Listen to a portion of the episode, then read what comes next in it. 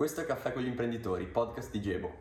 Oggi ho avuto l'onore di intervistare Rossella Pivanti, podcast producer. Inizierei subito con una primissima domanda di presentazione. Sì. E mm, soprattutto come è iniziata la tua passione per i podcast e poi cos'è un branded podcast? Allora, dividiamo le due cose perché io inizialmente non avevo pensato mai di fare podcast nella vita, cioè non esisteva, no? Io ero lì beatamente nel mio studio di registrazioni, io ho sempre lavorato con l'audio, quindi io so fare solo mm. quello, e, però non esistevano i podcast. Poi c'è stato un momento della mia vita in cui tutta la vita ti va a culo, ma proprio completamente, cioè se dovevo andare in un modo è andata completamente nell'altro quando ti dici non ho più niente da perdere. Mi sono presa su e ho cominciato a girare sui treni. Ho fatto la homeless per un anno e mezzo sui treni, stavo nelle stazioni, dormivo. Ero una homeless molto chic eh, perché se volevo potevo affittarmi un appartamento, okay. ma non volevo. Ho fatto un anno e mezzo così. E dove dormivi? Dove capitava. Ho dormito veramente di tutto, stazione di La Spezia, eh, le sale d'attesa spesso le chiudono, anche qua a Bologna le sale d'attesa le chiudono e quindi io dormivo, ma magari conoscevo gente, mi ospitavano, è stato un anno e mezzo molto avventuroso. Alla fine di quest'anno e mezzo mi stanco e decido di prendere una, una soffitta in affitto che già mi sembrava incredibile. E quella sera mi guardo allo specchio e mi rendo conto di due cose. Uno, che avevo fatto un anno e mezzo pazzesco incredibile in cui la gente mi aveva raccontato di tutto, perché quando tu sei solo o sola per strada, la gente viene lì e ti racconta. Io avevo un sacco di storie delle persone, avevo raccolto un sacco di storie delle persone mm. e dall'altro io sapevo come fare audio e come metterle assieme. Ho detto, ma se io metto assieme le storie e l'audio, cosa succede? Quindi un sabato sera di fine 2017 mi sono messa lì col mio computerino nella mia soffitta, non avevo neanche un microfono quel giorno perché ce li avevo in studio e ho registrato la prima puntata di quello che poi è diventato un podcast. Otto ore per farla, tre giorni per capire come caricarla online perché al tempo non c'era niente. Così è nata la, la mia storia con i podcast che eh, avendo già uno studio di registrazione ho trasformato in lavoro e quindi poi ho inserito anche il discorso delle aziende per renderlo sostenibile a livello economico. Benvenuti su Caffè con gli imprenditori, il podcast di Gebo. Faccio una domanda sui contenuti che realizzi, visto che lavori per aziende molto diverse tra loro, che devono parlare a pubblici molto diversi. Certo. E quindi come adatti i tuoi contenuti ad essi e se ci sono degli elementi fondamentali per realizzare un podcast di successo? Allora, il lavoro con aziende molto diverse, assolutamente sì, ma tutte hanno in comune qualcosa, tutte hanno un prodotto o un servizio che devono vendere a qualcuno. E io sono quel prototipo di qualcuno, cioè io sono il pubblico, io non posso sapere di, ad esempio, assicurazioni. Eh, ho fatto un podcast sulle assicurazioni parametriche, sì per carità io posso leggere qualcosa, studiare qualcosa, poi ne ho fatto un altro magari per eh, la farmaceutica, un altro per finance, un altro per eh, magari delle eh, aziende automobilistiche. Il segreto in quel caso mio è la sana ignoranza, cioè io sono genuinamente ignorante su quegli argomenti e questo mi obbliga a non parlare di prodotto perché l'azienda se fa un podcast e lo realizza internamente, parlerebbe di prodotto, prodotto, prodotto, prodotto, senza capire che poi l'ascoltatore dall'altra parte non è così interessato al prodotto, ci arriva dopo al prodotto, è interessato ai valori dell'azienda. Quindi io ho quell'ignoranza giusta, cioè quella non conoscenza giusta che mi permette di non di parlare di prodotto, ma astrarre il valore dell'azienda e comunicare agli ascoltatori il valore dell'azienda. Poi se vogliono vanno sul sito e trovano il prodotto. Sì, un po' un ponte. Esatto, esatto, ma se io sapessi benissimo quella materia, probabilmente cadrei nell'errore di parlare di prodotto anch'io, diventerebbe un mega spottone, che palle. Diventerebbe pubblicità ma sì. pura. Così ampli anche l'audience e attiri anche clienti che magari... Ma assolutamente sì, è proprio quello, cioè è un media che si posiziona a livello dell'awareness, cioè del far sì. conoscere il brand per i suoi valori, poi vai sul sito, ti, te lo rende familiare, vai sul sito, poi qualora avrai bisogno dei prodotti sarà sicuramente il brand top of mind che ti viene in mente perché l'hai sentito e hai creato un legame, ma di certo il legame non è spiegando quanto è figo, quanto è bello il tuo prodotto, quello arriva dopo. No, ma infatti, ma poi tu hai parlato di, della tua strada super mh, mm, non convenzionale. Esatto. Eh, infatti, complimentissimi, ma quanto è importante, secondo te, non sentirsi scoraggiati dal cambiamento e avere la capacità di reinventarsi? Perché noi siamo ragazzi e molto spesso è una cosa che ci fa super paura, mentre tu è stata bravissima proprio a avventurarti, sperimentare, però reinventarti con quello che avevi, insomma. Sì, diciamo che mi sono resa conto molto presto che so- molto presto intendo il giorno in cui mi sono laureata che io ero già disoccupata da quel giorno e, e vi spiego perché. Io mi sono laureata in scienze della comunicazione quando ho finito la specialistica il giorno in cui ho finito la specialistica Facebook ha lanciato la sua piattaforma in Italia. Quindi avevo fatto scienze della comunicazione perché in un periodo, io un po', un po più di anni, e, quindi in un periodo in cui c'era la cartellonistica stradale, la radio, la televisione, dei media che ad oggi esistono, ma sono considerati marginali rispetto ad altri media che adesso invece vanno molto di più. Poi magari tra dieci anni questo discorso sembra preistorico. Però quando io mi sono, il giorno che mi sono laureata mi ricordo faccio le foto, le mie amiche, oh hai visto che è uscito Facebook? E io ecco, vedi, ho già studiato una roba e sono già vecchia questa cosa. Quindi io sono partita già con un calcio nel culo direttamente ed è stata questa forza di questo calcio nel culo che ho preso dal fatto di aver seguito ovviamente un curriculum standard, ma non è che l'università può prevedere il futuro, l'università ti dà degli spunti poi sta a voi andare a scoprire, ma pensare di dire mi formo per fare un lavoro, in realtà vi state formando per fare un lavoro di cui non saprete neanche il nome. Cioè io ancora sto spiegando alla gente che mestiere faccio, a volte dico sì, fa, faccio tipo i video che però non li guardi. Ah ok. Quindi questo non mi spaventa, mi spaventerebbe di più essere in un settore vecchio perché obiettivamente i settori adesso cambiano molto velocemente, quindi essere in un settore nuovo per me è una sfida, essere in un settore vecchio vuol dire che domani sono col culo per terra. No, Quindi no, non fatevi spaventare, zero, ma, ma, ma inventatevelo voi il lavoro. Eh, visto che sei stata una pioniera di un nuovo mondo che era ancora alle porte, ma non era ancora arrivato nel nostro paese, volevo chiederti quali sono i fattori chiave per emergere nel mercato odierno, quindi nel mercato attuale molto digital e eh, se hai incontrato qualche ostacolo in questo percorso, quali, quali, sono gli ostacoli maggiori che hai incontrato, perché per ora ci hai dato una prospettiva molto di come sono andate bene le cose alla certo. fine, però non abbiamo ancora visto gli intoppi che ci sono stati. Vabbè, ma li ho, li ho, visti molto in fretta perché quando sono andata via da quella soffitta mi sono detta, beh, andiamo in un'agenzia immobiliare e andiamo a affittare un appartamento, cosa che non era mai stato un problema prima quando facevo dei lavori più standard. Più standard vuol dire lavoravo in radio oppure avevo uno studio di distrazione. Quando io ho cominciato a eh, avere scritto sulla carta d'identità, perché al tempo sulla carta d'identità c'era scritta la professione, proprio per dirvi quanto la professione era una cosa immutabile, cioè adesso te la dovrebbero cambiare in due giorni la carta d'identità. Sì. Finché avevo scritto, ehm, magari non so, produttore radiofonico, speaker radio, programmatore radio, era facile. Ma quando io sono andata in agenzia immobiliare a dire, guarda, io faccio i podcast, io ho visto questi che chiudevano praticamente i loro libri, loro con quelle case e dicevo guarda signorina, eh mi dispiace abbiamo affittato tutto. Per un anno e mezzo io ho fatto fatica a trovare appartamenti perché la gente non si fidava detto guarda che è un lavoro legale, cioè non, non ti preoccupare. E io ah, al tempo ne avevo 35, 36, ho dovuto chiamare mia madre e chiedere per favore se poteva telefonare lei alla società immobiliare e dire che ero una persona normale, che quello era un lavoro normale. Ed è stato molto frustrante, è capitato per tanti anni. Io ho dovuto cambiare due biglietti da visita anzi tre. Il primo c'avevo scritto podcast producer, non capivano cosa facessi. Allora ci ho messo audio producer, pensavano che facessi le basi trap per i loro figli che cantano. Adesso c'ho, finalmente ci ho riscritto podcast producer. Questo ti fa capire quanto tu a volte faccia un lavoro, noi facciamo dei lavori per cui le persone non hanno ancora contezza che esistono, però è lì la sfida, è lì il bello che sia facile? Assolutamente no, perché il primo anno e mezzo io ho preso tante di quelle porte in faccia dalle aziende, gli scrivevo facciamo un podcast, no.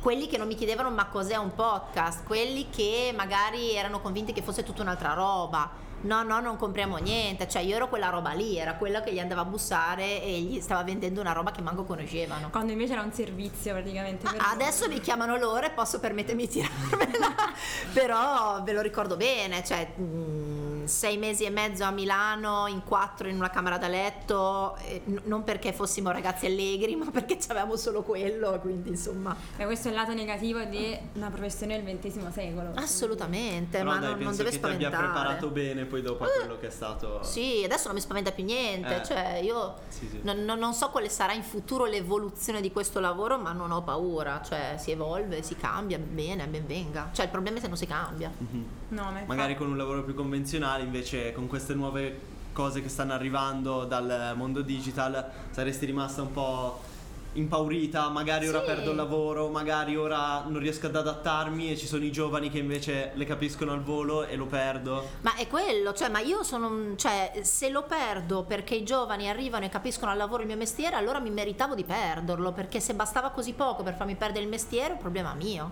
Posso una domanda fuori campo? Sì? Ma eh, cosa ne pensi di TikTok e tutto quello che Ma se l'intelligenza artificiale mi toglie la parte pallosa del lavoro, io gliela lascio volentieri. Cioè, se vuole montare gli audiolibri, montare un audiolibro che cosa vuol dire, no? Allora, taglio frase, taglio respiro, taglio frase, taglio respiro. Cioè, se quella roba lì la può fare l'intelligenza artificiale, vado una settimana in ferie, torno e me la faccio fare da lei, ma ben venga. Cioè, io sono felice. Eh, cosa ne pensi di TikTok? Penso che sia generazionale, sicuramente non è per la mia generazione, non è fatto per la mia generazione, però io credo che internet sia come un ambiente, no? come una città, immaginiamo un luogo. Se io a 40 anni vado in un asilo nido non mi posso lamentare se i bambini fanno i giochi infantili, non era il mio posto. Allo stesso modo se io vado in un social media che non è nato, in un social network che non è nato per la mia generazione, non mi posso lamentare e dire ah ma quella roba lì, eh, non posso arrivare a fare il boomer di merda della situazione. Poi questa la bippate. E, semplicemente sono io che sono nel posto sbagliato, quindi ben venga chi riesce a comprendere le dinamiche di TikTok e che le sfrutti, ma, ma fatelo, ma da Comunque Dio. ho, vi- ho visto che i podcast sono integrati molto bene, adesso vanno un sacco virali i video, gli estratti dei podcast col sottotitolo che segue quello che Ma parla. sì, ma proprio i marketer vanno stanno investendo tantissimo in podcast. Con Ah, un- ma una meno male. musichetta un po' accattivante sotto, il ragazzo intervistato che parla o la ragazza e sotto il... Sì, sì. Ho visto che stanno integrando molto bene i due mondi. Assolutamente, io sono stata in Germania recentemente e quindi a fine 2022 sono stata in Germania a fare un incontro con vari docenti. Io faccio docenze per Spotify, è un programma a livello internazionale, quindi c'erano docenti di Spotify dall'Italia, dall'Argentina e c'erano quelli dal Giappone, arrivati sereni in Germania in maniche corte, convinti di essere in ferie, poi vabbè c'era freddo. E loro ci hanno detto noi le copertine dei podcast, che per tutto il mondo sono quadrate, le facciamo rettangolari e le facciamo nello stile che piace magari a TikTok oppure a chi frequenta TikTok, perché per noi il podcast è prima di tutto pubblicarlo, cioè fare una pubblicazione, quindi un estratto piccolino per TikTok. E poi quello ci porta ascoltatori, è una cosa che noi in Italia non ci siamo, ci stanno arrivando ma non ci sono ancora arrivati. E non ti sei ancora mai approcciata a questa cosa? Pensi di farlo? Sì, ma prenderò una persona molto più giovane di me Ok. a cui sono molto molto felice di dare un lavoro per quello che sa fare, perché non mi metto a fare io le cose che non so fare, quindi prenderò un, un junior, ma un junior non a livello di conoscenza, un junior a livello di età rispetto a me e vai da Dio e fai TikTok e poi starà lui spiegare a sua mamma che TikTok è un lavoro, ma ognuno vede che c'ha avuto i propri Sì. problemi. Starà lui poi trovare un appartamento, andare all'agenzia immobiliare e dire oh io lavoro con TikTok e loro gli fanno ah fai i balletti. No coglione. E no, si ritorna sempre al discorso della professione del XX secolo Eh. che tocca spiegare. Eh. Però la- il lato positivo di questa cosa è che non hai paura ehm, di restare bloccato forse in una vita noiosa. No, ma che vita noiosa. Perché ma- cioè, se fai il classico lavoro che esiste da 100.000 anni, hai paura di fare la routine eh, che ti blocca una vita noiosissima, che non è proprio un problema del, del- No. del tuo mestiere. Io mi sono, io il giorno in cui io ho desiderato tantissimo lavorare in radio, in una radio specifica che adesso purtroppo dopo 64 anni ha chiuso, ma non per colpa mia, quindi ammetto. E io volevo a tutti i costi lavorare in questa radio. Quando sono arrivata a lavorare in questa radio ho lavorato tre anni, dopo tre anni, no scusate, tre anni nero, altri tre anni eh, come dipendente, alla fine di questi tre anni mi hanno detto, tanto ha chiuso, va bene, si può dire, eh, mi hanno detto guarda ti facciamo il contratto a tempo indeterminato, mia mamma tipo aveva gli occhi a cuore, io ho accettato, ho firmato dopo sei mesi avevo gli attacchi d'ansia di notte. Ed era lo stesso identico lavoro, eh, lo stesso identico lavoro, però sapere che io a 26 anni avrei fatto quello così uguale tutta la vita, ho detto no. E io mi sono licenziata dopo sei mesi perché avevo firmato, er- l'errore l'ho fatto io, non dovevo firmare quel contratto lì perché non faceva per me, cioè ad oggi ha- per come sono fatta io, poi per carità ci sono persone che stanno benissimo, Che buon per loro, questo, ma da Dio, ma da Dio. E proprio riguardo a questo, volevo chiederti, avendo trascorso un percorso non convenzionale, volevo chiederti quanto è importante la capacità di saper reinventarsi, di cambiare direzione, non eh, badando a quella che è magari l'età o dove si è già nel percorso che si era intrapreso prima. Magari un ragazzo scoraggiato perché ha già preso una laurea, ha investito 5 anni della propria vita nello studiare una determinata materia e dopo un paio d'anni di, di lavoro si rende conto no, no, ma questo come, come hai fatto te con, Certo. con la radio? Quanto è importante e qual è magari una cosa che può aiutare per eh, uscire da questa gabbia mentale che uno si crea dopo? Ma il fatto è che eh, si cambia talmente tanto in 5 anni e poi sono 5 anni fondamentali, 5 se ce ne mettiamo 5, 7 se facciamo ingegneria anche 10, ok? Eh, Si cambia talmente tanto in questi anni che è, è- stupido pensare di essere le stesse persone che eravamo 5, 6, 7 anni fa, quindi magari 5 anni fa quel percorso lì andava bene. Cinque anni dopo non va bene. Io quello che vi posso dire è baciatevi i gomiti se vi rendete conto che siete cambiati solo dopo cinque anni. Quindi non è che avete perso cinque anni, avete fatto cinque anni di qualcosa che non era il vostro. C'è gente che se ne rende conto dopo 20, 30, 40 e lì so cavoli amari. Quindi rendersene conto dopo cinque, ma sapete quante volte, secondo me è un grande lusso potersi guardare allo specchio e dire oh, ma io sta roba non la voglio più fare, ma vaffanculo, non la faccio più. E non è da tutti, e capisco che mica tutti lo possono fare, mica sempre, però avere la libertà mentale di dire se a me una roba non mi va più di farla, non la faccio più. Cioè io anche in questo periodo storico in cui tante persone si licenziano e tempo fa sarebbe stato impensabile perché oddio No, le persone si stanno riappropriando del proprio tempo, cioè o adesso le aziende capiscono che le persone vogliono anche un bilanciamento vita-lavoro e non essere schiavizzate a tutte le ore, oppure le aziende rimarranno senza persone e le persone troveranno qualcos'altro da fare, perché io, io guardate, secondo me siete in un periodo e ve ne renderete conto in cui avete il grande lusso di potervi permettere con grande fatica, non dico che wow vado faccio quello che mi pare, di fare veramente quello che volete, non mettetevi dei limiti. In questo momento è stata fatta una domanda fuori campo alla nostra ospite. Sì, infatti il nostro regista ha chiesto a Rossella Pivanti quanto ai giorni d'oggi la non convenzionalità sia adesso una conformità. Mm, diciamo che adesso eh, essere qualcuno, e uso tutte le virgolette del caso, cioè essere una persona che ha un seguito, diciamo, nella propria professione è molto più semplice perché ci sono delle ipernicchie, cioè anche la persona che fa, facciamo l'esempio dell'avvocato, non fa l'avvocato generico, adesso magari è un avvocato mega specializzato in una iper micro nicchia, magari l'avvocato specializzato in NFT. È, è un mestiere convenzionale, ma è stato capace di trovare all'interno del mestiere convenzionale la propria strada per quello che erano i propri interessi. Che non è che dici, oddio, ho studiato giurisprudenza, adesso tutta la vita mi tocca fare i divorzi. Vabbè, se vuoi fare i divorzi, bravo, brava. Però magari la tua passione poi era il digital e hai voluto unire le tue cose. Quindi tu puoi fare anche un mestiere mega convenzionale, ma in maniera super nuova e lì spacchi perché comunque stai in un mercato che esiste e non devi spiegare alla gente che mestiere fai come ho fatto io ma ti re- trovi quell'angolo interessante all'interno della tua, della tua professione che ti fa dire beh vedi che allora quegli anni che ho fatto qualcosa anni di diritto commerciale civile penale quel che è stato hanno avuto senso tutti quegli anni partita doppia Eh, Adesso li sfrutto in qualche modo. Sì. Ma pensaci una cosa connaturata alle nuove generazioni, perché magari prima non c'era quel, quel coraggio, perché quando vedi che tutti fanno una cosa dici ah la posso fare anch'io, adesso la faccio anch'io Eh. e quindi le nuove generazioni hanno più questa tendenza a, tra virgolette, mettersi in proprio, cioè una cosa che abbiamo parlato anche nelle puntate precedenti di questa tendenza che è tutta della Gen Z fondamentalmente perché prima non, non vi era questa cosa di dire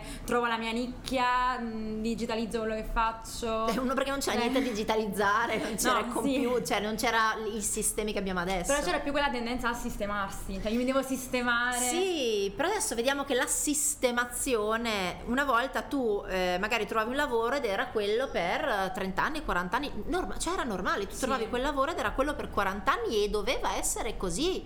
Adesso tu sai già che dovrai cambiare lavoro, il problema è se non lo cambierai, però lo cambierai magari perché ti va di cambiarlo, Sì. magari perché capisci che quella situazione non, non fa più per te, quindi eh, non abbiate paura di essere dentro a quest'onda di cambiamento perché comunque siete sempre al timone, cioè voi non, ris- non dovete rispondere agli eventi, eh vabbè ma non mi hanno chiamato, eh vabbè ma ok va bene non ti ha chiamato, e sai quanta gente a me non mi ha chiamato, eh, sai quante porte in faccia ho preso, c'è quel prima o poi mia nonna che era di queste parti di Bologna ruma ruma catacata scava scava qualcosa trovi. E vi assicuro che io mi sono proprio resa conto che la vita è molto più interessante di quello che possiamo immaginarci. Ecco adesso starò qua tutta la vita sapete come ci sono arrivata io in radio era questo pallino che avevo da da tutta la vita perché io ascoltavo questa radio e registravo le cassettine, non so sembro vecchia, lo so, però c'erano le cassette. registravo le cassette, eh, quei pezzi della radio, stoppavo, provavo a indovinare la canzone, tipo Sarabanda, no? Così mi ero imparata tutte le canzoni a memoria. Però non pensavo fosse un lavoro, perché mi hanno detto che non è un lavoro e quindi ho detto, boh, ci sarà c'è qualcuno che parla nella radio, però non mangia nella vita, non lo so, campa di aria. E invece è perché poi non le vedevi le redazioni radio, non le vedevi in televisione, c'era qualcuno che parlava nella radio. E io voglio essere quella che parla nella radio, ma come faccio, come faccio, come faccio? A un certo punto mi ero convinta che non fosse un lavoro, quindi ho smesso di cercare un modo, anche perché non è che trovi l'annuncio, cercasi persona che parla nella radio. Quindi sono andata a vendere le ciabatte. Cioè io vendevo il eh, sabato pomeriggio e la domenica, proprio bel weekend, le ciabatte per le signore anziane e le scarpe per andare a funghi per i mariti de- delle signore delle ciabatte. È the best of the best of the world proprio della mia vita. Con Radio Maria in sottofondo, yuhu! E, e io pensavo che la mia vita fosse quella lì. Io cioè, avevo 23 anni, la mia giornata era signora 36, 37 e mezzo, ma hai calli o non hai calli? Me lo dica. Questo. E io così sono arrivata a lavorare in radio perché un giorno la proprietaria se n'è andata, ho mandato a fan giro Radio Maria, ho cambiato, ho messo sulla radio che mi piaceva e in quel momento dentro il negozio di ciabatte io ho sentito un annuncio dove chiedevano che cercavano persone per fare un corso per imparare a usare gli strumenti radio, i mixer, così. Quindi io sabato e domenica ciabatte, lunedì sera corso di mixer e da lì mi hanno preso in radio. E però se non avessi fatto le ciabatte non ci sarei arrivata. Ma se Certo. tutta la vita mi avessero detto come si arrivi in radio, tu prova a vendere ciabatte, vedrai che ci arrivi. Quindi non abbiate paura, perché poi la roba arriva quando meno ve l'aspettate. Non avresti mai sentito quel- quell'annuncio perché magari in quel momento non avresti ascoltato la radio. Era quello, eh, Sì, sì. io dovevo passare per le ciabatte e comunque voglio dire, mal che andavo un lavoro Eh ce l'avevo. Tutte esperienze, tutto fa. Assolutamente. e comunque nel, nel tuo lavoro è importantissima la creatività, Eh. penso. E molti dei nuovi lavori digitali richiedono grosse abilità creative perché i tool per realizzare la propria idea sono sempre più friendly, sono sempre più eh, amichevoli e, certo. e poi sono facili da utilizzare, non serve più come una volta proprio il tecnico perché c'è il programma difficilissimo No. da usare. Adesso i software sono molto user friendly. Mhm. E volevo chiederti, quindi qual è eh, il processo creativo? Da dove trovi ispirazione? Eh, quanto tempo magari ti richiede in media eh, riuscire a realizzare qualcosa che... E che che succede quando finiscono le idee? Esatto. No, le idee finiscono assolutamente, ma come finiscono ritornano. Il fatto è questo, io eh, ho vari sistemi. Allora, intanto ho dovuto fare pace col fatto che io funziono bene di notte. Ci sono vari biotipi, Buffalo, non, non so i vari nomi. Comunque io funziono bene di notte. Io dalle 10 di sera, quindi alle 22 funziono da Dio. Se devo mandare un'email al commercialista, io la mando la mattina, cioè mattina un po' tardi. E se devo fare qualcosa di creativo, mi viene bene dopo le 10 di sera fino a finché non mi spengo naturalmente, però io ho capito che non devo forzare la creatività. Se mi metto in quella situazione, in quell'orario lì, sono molto più creativa. Metti che non mi viene niente, ok? Il mio professore di sceneggiatura, unico esame utile di tutte scienze della comunicazione, adesso è utilissima, però quando l'ho fatta io diciamo che un po' meno, unico esame utile, mi disse, fai così, se tu devi parlare di un personaggio che fa, che ne so, baseball, attorniati di oggetti, cioè vatti a prendere una casacca del baseball, mettiti lì due palline, stampa delle foto. Quindi io quando devo scrivere determinate cose che riguardano ambienti che non sono i miei, io cerco di trasformare l'ambiente in cui mi trovo in quella situazione. Quindi nel caso di podcast per, per Mini hai comprato una Mini e No, no, ce l'hanno, ce l'hanno data, ce l'hanno data, ce l'hanno data e poi l'abbiamo data indietro. Tristemente nel caso del podcast per Mini eh, abbiamo bucato la ruota la prima settimana e gliel'abbiamo data indietro, però essendo una macchina in prova dovevamo portarla in un centro convenzionato, l'hanno tenuta per tre mesi, dopo tre mesi ho finito il podcast, quindi... Peccato, no, per, per il... avere una mini. In realtà per il podcast di Mini ho avuto grossi problemi a un certo punto perché io avevo creato tutta una puntata, la prima che parlava dei riti. Avevo creato tutta la puntata, avevo lasciato un buco in mezzo, cosa che non si fa mai. Avevo lasciato un buco in mezzo di un minuto e dieci, avevo già registrato, montato tutto perché mi- non, non- non mi veniva quella parte lì, porca miseria. Mi serviva qualcuno che mi facesse un esempio di un rito. Ascolta, allora, Reggio Emilia, pieno di comunità che abitano in tanti, in tanti- vengono da tante parti del mondo. Vado in stazione, un rito me lo, me lo racconteranno. Io arrivavo in stazione con microfono a staccavi, questi scappavano ovviamente. Allora vado in erboristeria perché mi sembrava, anche lì usa il pensiero creativo. Senti, tu che lavori con le piante, con le erbe, un po' con le cose, mi, mi- mi dici qualcuno, fa guarda a Reggio Emilia c'è il centro per la cultura sciamanica del Guatemala. Ma che culo, gli detto. Andiamo al centro della cultura sciamanica, non me l'ho disperata. Devo fare un minuto e dieci, dai, su. Quindi io mi presento tutta speranzosa per fare questo minuto e dieci, che era una roba veramente, cioè un minuto e dieci, io ci impiego un minuto e dieci a registrare al centro di cultura sciamanica Reggio Emilia. Vado, gli spiego il progetto, mi dicono guarda torna lunedì che ci dobbiamo pensare. Non dovete pensare, niente. Lunedì mattina mi trovo un vocale su WhatsApp lungo per sempre dove mi dicono che hanno capito che quell'azienda è dentro una multinazionale, che questa multinazionale ha fatto male al Guatemala e loro sono molto vicini al Guatemala e quindi non mi rilasciano l'intervista. Io avevo l'azienda che mi chiamava allora è pronto e allora io avevo la goccione di sudore così. Quindi anche lì inventati qualcosa.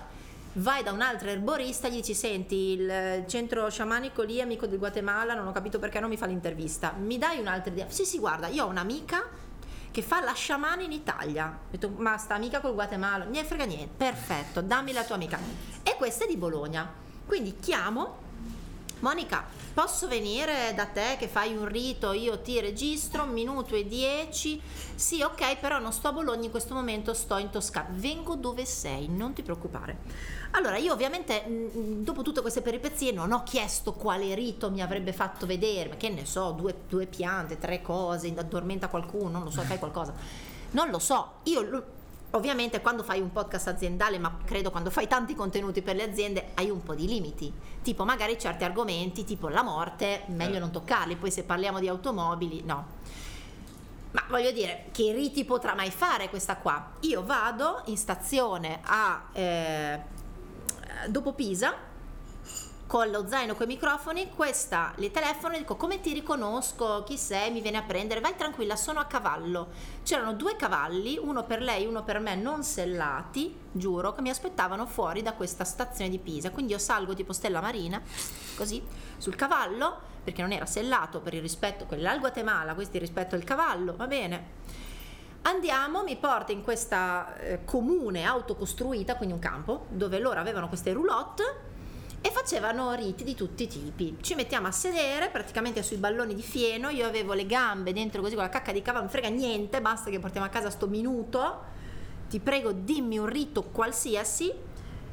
Allora, di cosa ti occupi? Io sono esperta di riti di seppellimento, ma no, Dio santo, riti di seppellimento. Lei faceva riti di seppellimento, scavava buche per terra, si spogliava nuda e si seppelliva nuda, non dentro una cassa, nuda, a 90 cm sottoterra, si faceva coprire tutta anche la testa di 90 cm terra, giuro, e aveva una cannuccia e con quella respirava. Il concetto di questo rito era morire. Lei al, te- al microfono mi diceva io dovevo morire, un po' meno, dovevo morire e lei continuava con morire.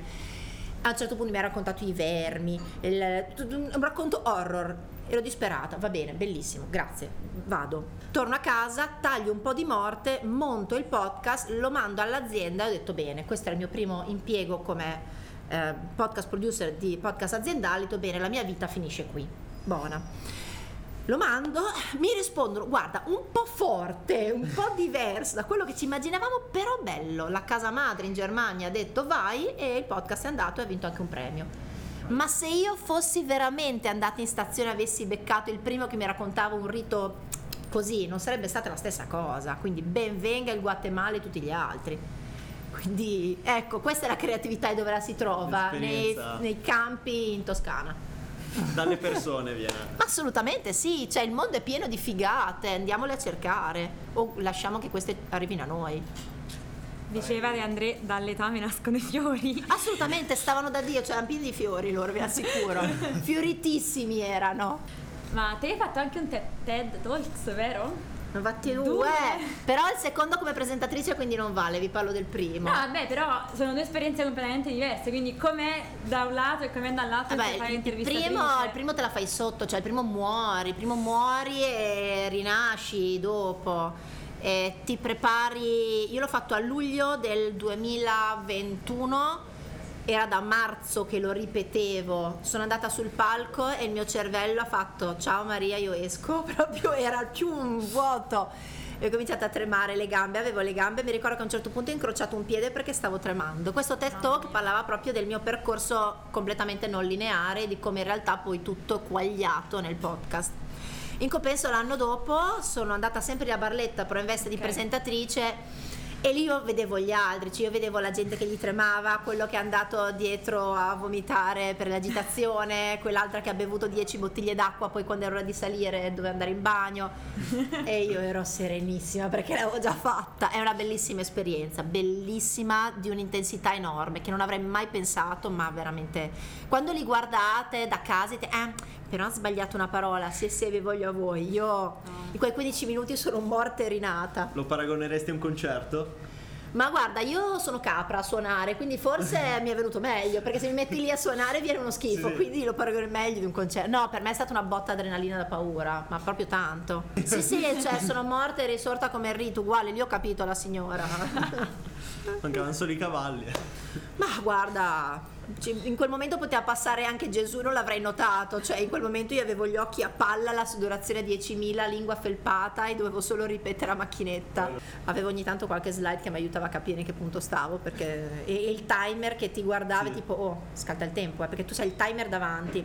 Dall'anno dopo hanno implementato anche, voi non li vedete nel pubblico, ma hanno implementato tipo il gobbo, quindi i testi scritti davanti. L'anno prima no, quindi io se saltavo un pezzo... Timer si vedeva su YouTube perché c'è Ah, ok. l'inquadratura anche da dietro Ok, e si ok, ok, vedeva ok. al- nel monitor. Quindi avevo il timer e le slide Sì, sì. davanti, però poi non avevo il gobbo con i testi. Invece l'anno dopo hanno messo il gobbo, uffa. In conclusione, allora ti faccio questa domanda. Siamo a caffè con gli imprenditori, O non l'abbiamo ancora preso. abbiamo qua le tazzine del caffè e quindi la mia domanda è cos'è al mattino che ti dà l'energia? Qual è il tuo caffè quotidiano? Secondo me è il corriere che mi viene a svegliare perché io lavoro tutta la notte e la mattina dormo. Quindi se viene una consegna di Amazon mi sveglio, se no i gatti, ne ho quattro, mi vengono a, a- a distruggere la faccia se mi danno da mangiare. No, la mia sveglia la mattina è sveglia la mattina, che poi è mezzogiorno, è svegliarmi e sapere che farò un lavoro fighissimo, che mi sono sudata e presa coi denti e che continuo a, a portare avanti e più persone ci saranno, saranno che fanno questo lavoro, più io sono contenta perché non dovrò più spiegare che cazzo di mestiere faccio.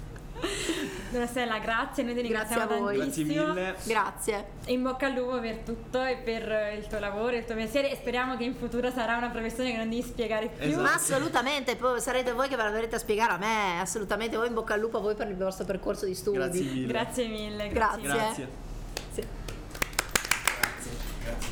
Non mi ha neanche bevuto il finto caffè.